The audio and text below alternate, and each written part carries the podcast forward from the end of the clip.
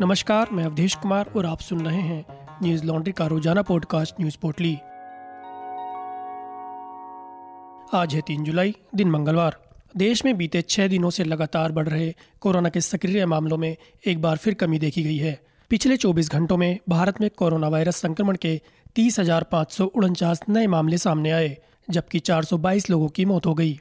वहीं अड़तीस लोगों को इलाज के बाद ठीक होने पर अस्पताल से छुट्टी दे दी गई। अब देश में कोरोना संक्रमण के कुल तीन करोड़ सत्रह लाख छब्बीस हज़ार पाँच सौ सात मामले हो गए हैं, जिनमें चार लाख चार हज़ार नौ सौ अट्ठावन मामले एक्टिव हैं। देश में अब तक चार लाख पच्चीस हज़ार एक सौ पिचानवे लोगों ने कोविड 19 के कारण जान गंवा दी और तीन करोड़ आठ लाख छियानवे हज़ार तीन सौ चौवन लोग इलाज के बाद ठीक हुए हैं। वहीं अब तक देश में सैतालीस करोड़ पिचासी लाख चवालीस हज़ार एक सौ चौदह लोगों को कोरोना का टीका लगाया जा चुका है। पिछले 24 घंटों में कोरोना वायरस की इकसठ लाख वैक्सीन लगाई गई हैं, जिसके बाद कुल वैक्सीनेशन का आंकड़ा सैतालीस दशमलव आठ पाँच करोड़ हो गया है। चीन के वुहान शहर में कोरोना वायरस ने एक साल बाद फिर वापसी कर ली है। इसके खौफ के चलते चीन ने पूरे शहर का ही कोविड टेस्ट कराने का फैसला किया है।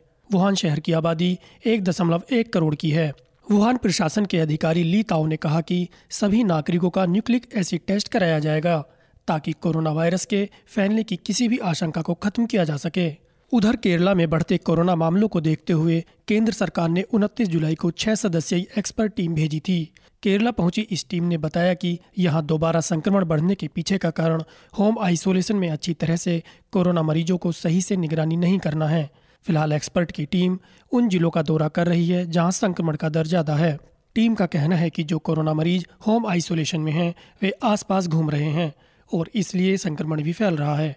टीम ने यह भी माना है कि अब राज्य को ठोस कदम उठाने होंगे और इसके तहत जिन लोगों में थोड़े भी गंभीर लक्षण हैं, उन्हें अस्पताल में भर्ती करना चाहिए।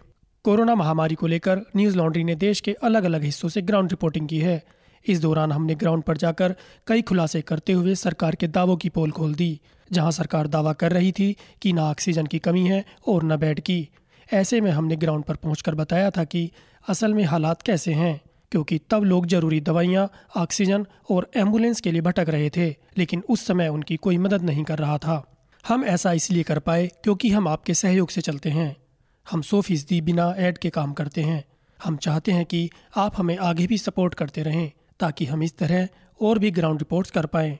हमें समर्थन देने के लिए हमारी Hindi website Hindi dot news laundry dot com पर जाएँ और ऊपर बने लाल सब्सक्राइब बटन को क्लिक करें और गर्व से कहें, मेरे खर्च पर आज़ाद है खबरें। पेगसस जासूसी मामले की जाँच के लिए वरिष्ठ पत्रकार परंजय गुआ ठाकुरता ने सुप्रीम कोर्ट में याचिका दाखिल की है। याचिका में कहा गया है कि सरकारी एजेंसियों द्वारा निगरानी के अनधिकृत उपयोग ने संविधान के तहत गारंटीकृत उनके मौलिक अधिकारों का उल्लंघन किया है।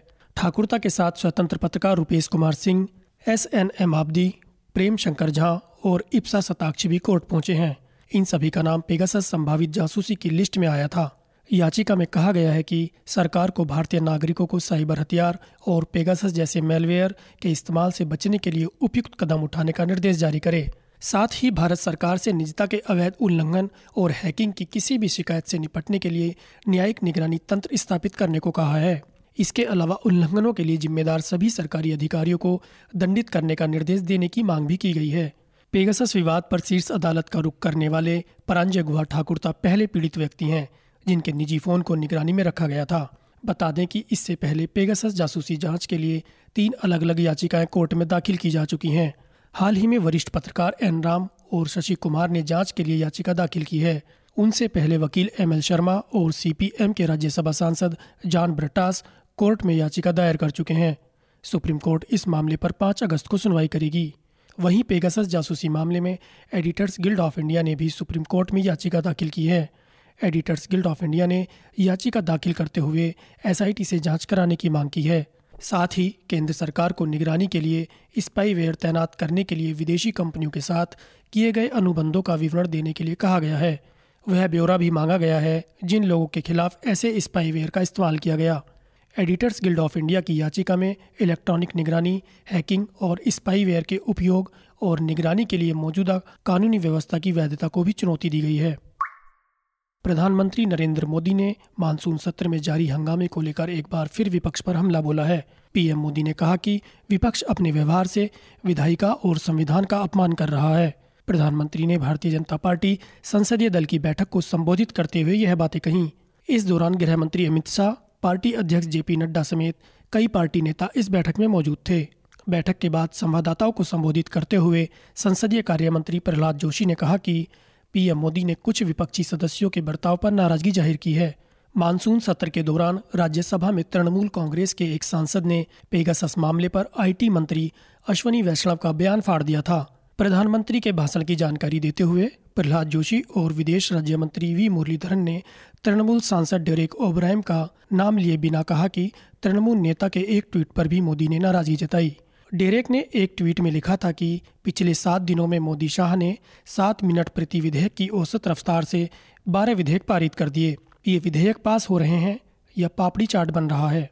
मुरलीधरन के अनुसार इस पर पीएम मोदी ने कहा कि ऐसे बयान संसदीय कार्यवाही और निर्वाचित प्रतिनिधियों के लिए अपमानजनक हैं। वहीं मोदी सरकार को घेरने के लिए राहुल गांधी के आमंत्रण पर विपक्ष के लगभग सौ सांसद एकजुट हुए।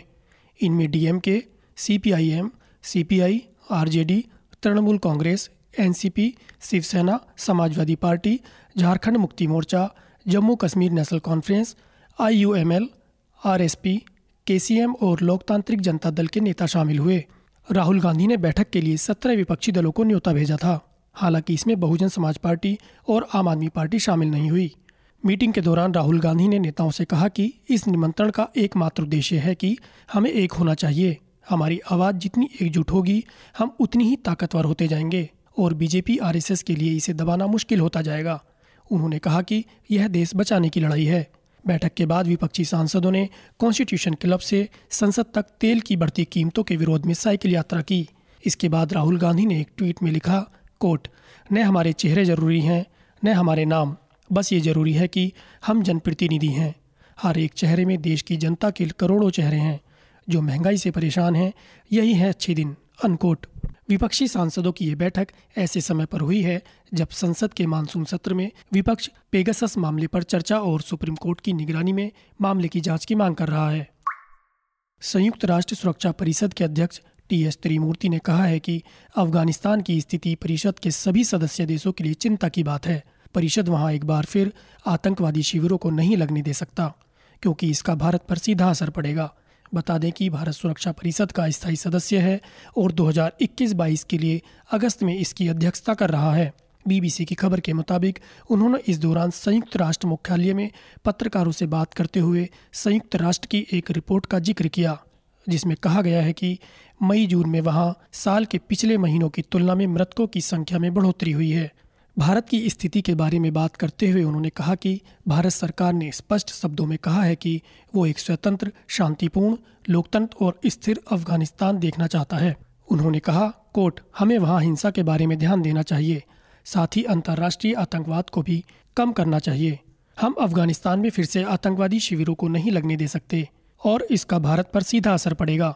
अफ़गानिस्तान में शांति बने रहना महत्वपूर्ण है, क्योंकि वहाँ की सुरक्षा और स्थिरता का असर पूरे क्षेत्र पर पड़ेगा। अभी के समय हमें उम्मीद है कि शांति वार्ताओं से हल निकलेगा और हम आशा करते हैं कि इसका कोई सैन्य समाधान नहीं निकाला जाएगा। अनकोट।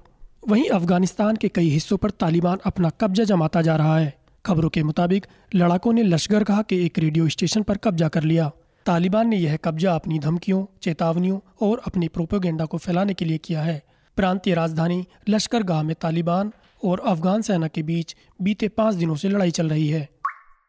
पठानकोट के पास मंगलवार को सेना का एक हेलीकॉप्टर रंजीत सागर डैम के पास दुर्घटनाग्रस्त हो गया। यह सेना का A L H Dhruv helicopter था। हेलीकॉप्टर के दोनों पायलट सुरक्षित हैं।